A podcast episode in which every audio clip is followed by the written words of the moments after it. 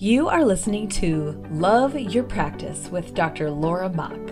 I'm a general dentist, a practice owner, and a certified life coach.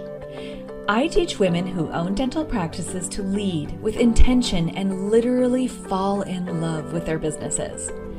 Keep listening, and you will see how learning to love your practice turns into loving your life too.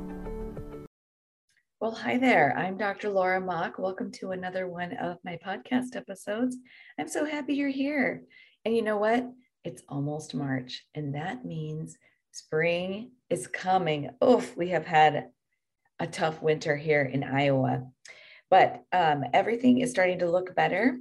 I just want to apologize early on in this episode because my webcam is broken on my nice computer. And so I'm recording this from an old laptop. And I realized that the audio is probably not as good on this microphone. So I, I've been spoiling you with good audio.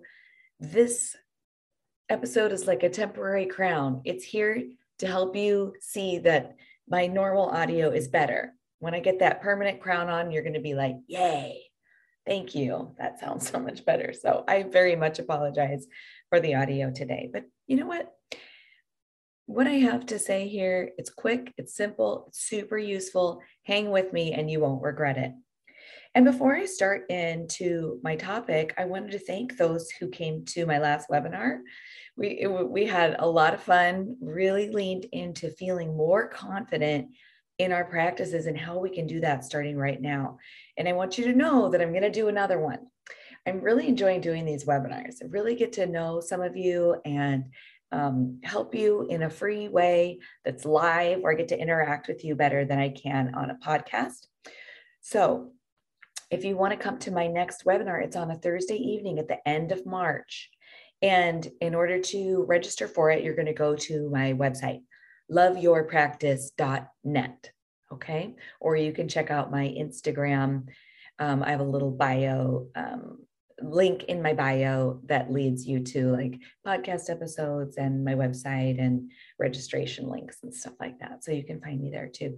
Also, um, I don't know how many of y'all are TikTok users, but I have started a TikTok channel and it's just Dr. Laura Mach DDS.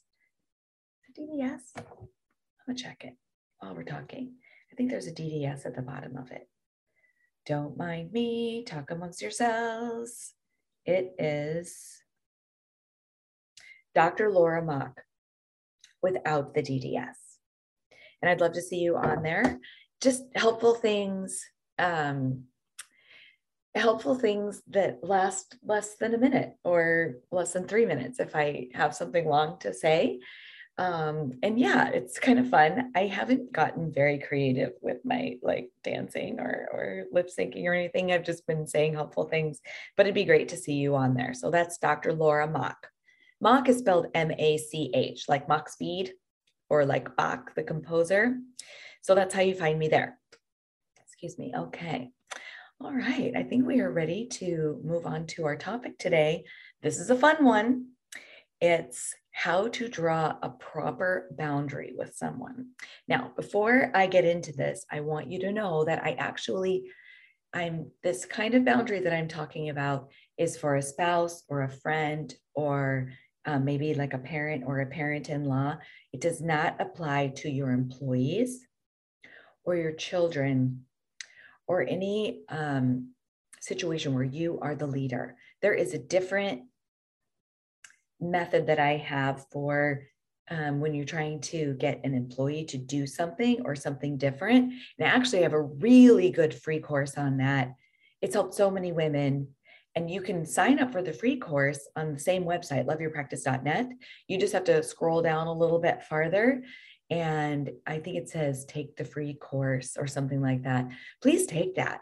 I mean, it's a free gift to you. And honestly, it's so helpful. It's, um, I think, four or five videos plus a worksheet to help you prepare to correct an employee in a way that gives them the very best chance of success and also doing it in a way that's less stressful for you and them. Okay. Now that I have that out of the way, what I want to do is I want to go through five steps, super easy, that you can take in order to draw a proper boundary with someone. So I'm not talking about threatening or intimidating or pushing around or whining and nagging. Raise your hand if you ever if you ever nag. Oh my gosh, I'm embarrassed to think of how many times I've nagged. But you know, that's what we end up doing um, if we're not getting our way, or if we're we've asked nicely for something, but we're they're not the person's not responding. We end up nagging, and I'm going to teach you a way to not nag. Okay. All right. So step number one is really important. I want you to recognize that whatever this person's behavior is that you're wanting to change or restrict or that request something different, I want you to recognize first that your feelings do not come from this person's emotions. Your feelings come from what's inside of you. So if you feel frustrated right now because someone is pissing you off or not honoring what you've asked in the past, first I want you to see, separate out the facts of the situation from the story that you're telling yourself. I'm not telling you whether your story is true or not. I'm saying, saying that with air quotes. I'm not arguing that. I'm just letting you know that's where your emotion is coming from. So, for example, when I was mad at my husband because he we moved and the garage was full of stuff and I wanted him to move some of the stuff over and so that I could park my car in the garage because in Iowa it's really hot and really cold. And when I was feeling frustrated and angry, that anger was something that I created inside me. It didn't come from my husband's actions or inactions. And the reason that I want you to recognize that first is because when we are making a boundary request, which is what I'm going to teach you to do, if we're angry, we're not going to do it right. We're just not. Our body, when we're angry, our body is going to tell us that our organism, like ourself, is in danger and we're going to lash out. We're not going to say it in a calm way. We're not going to be able to stick to the boundary request and the and the um, the consequences that we're going to lay out. Um, just recognize that your feelings come from yourself, and if you need some help, being calm before you make your request, you reach out to me. Okay, we can do a free consult. I stopped doing consults a year ago and I just restarted. And you can make an appointment to talk to me for free for 30 minutes um, on my website, loveyourpractice.net. So, like I said, we want to recognize that the feelings come from within us. This is the biggest, the most humbling thing I can teach you, but the most powerful as well. So you're ta- you're taking back power of how you feel. Okay. Step number two you're going to describe to yourself in a clear and simple way what you want your behavior request to be. So, the behavior request is the words that you're going to say to the person. So, let's pretend that I have a friend who's chronically late. Okay.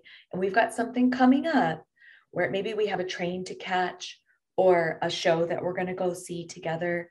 And there's a consequence there if she's late, right? Like I might miss out on the fun thing if I'm waiting for my friend. And so, what I'm going to do is I'm going to decide exactly what I want to ask of my friend. So, that might look like this Friend, I love you. We have such a good time together. I'm really looking forward to this, this event.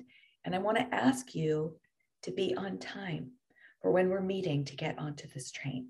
Okay. It's really important to me that you be on time. So it's very simple. And we're saying that it's important. We're telling the friend that we love them. The most important part here, we're planning what we're going to say and we're going to describe what we want from them in a very clear, simple manner. Okay.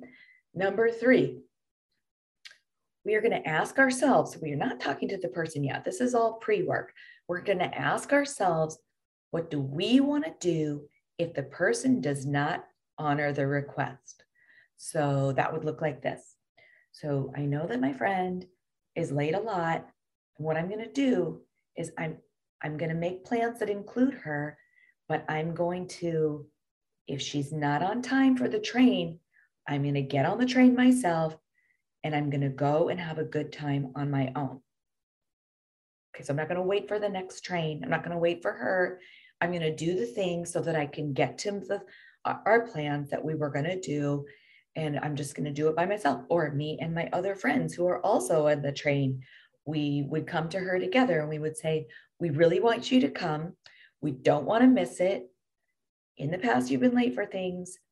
We just want you to know we want you to be on time. And if you're not, we are going to get on the train without you. Okay, so this is describing, we're getting ready to describe to the person what we're going to do if they do not honor the request. Another example of this would be you just had a baby and your mother in law is like super excited to be a grandma. Okay. And she's dropping by a lot.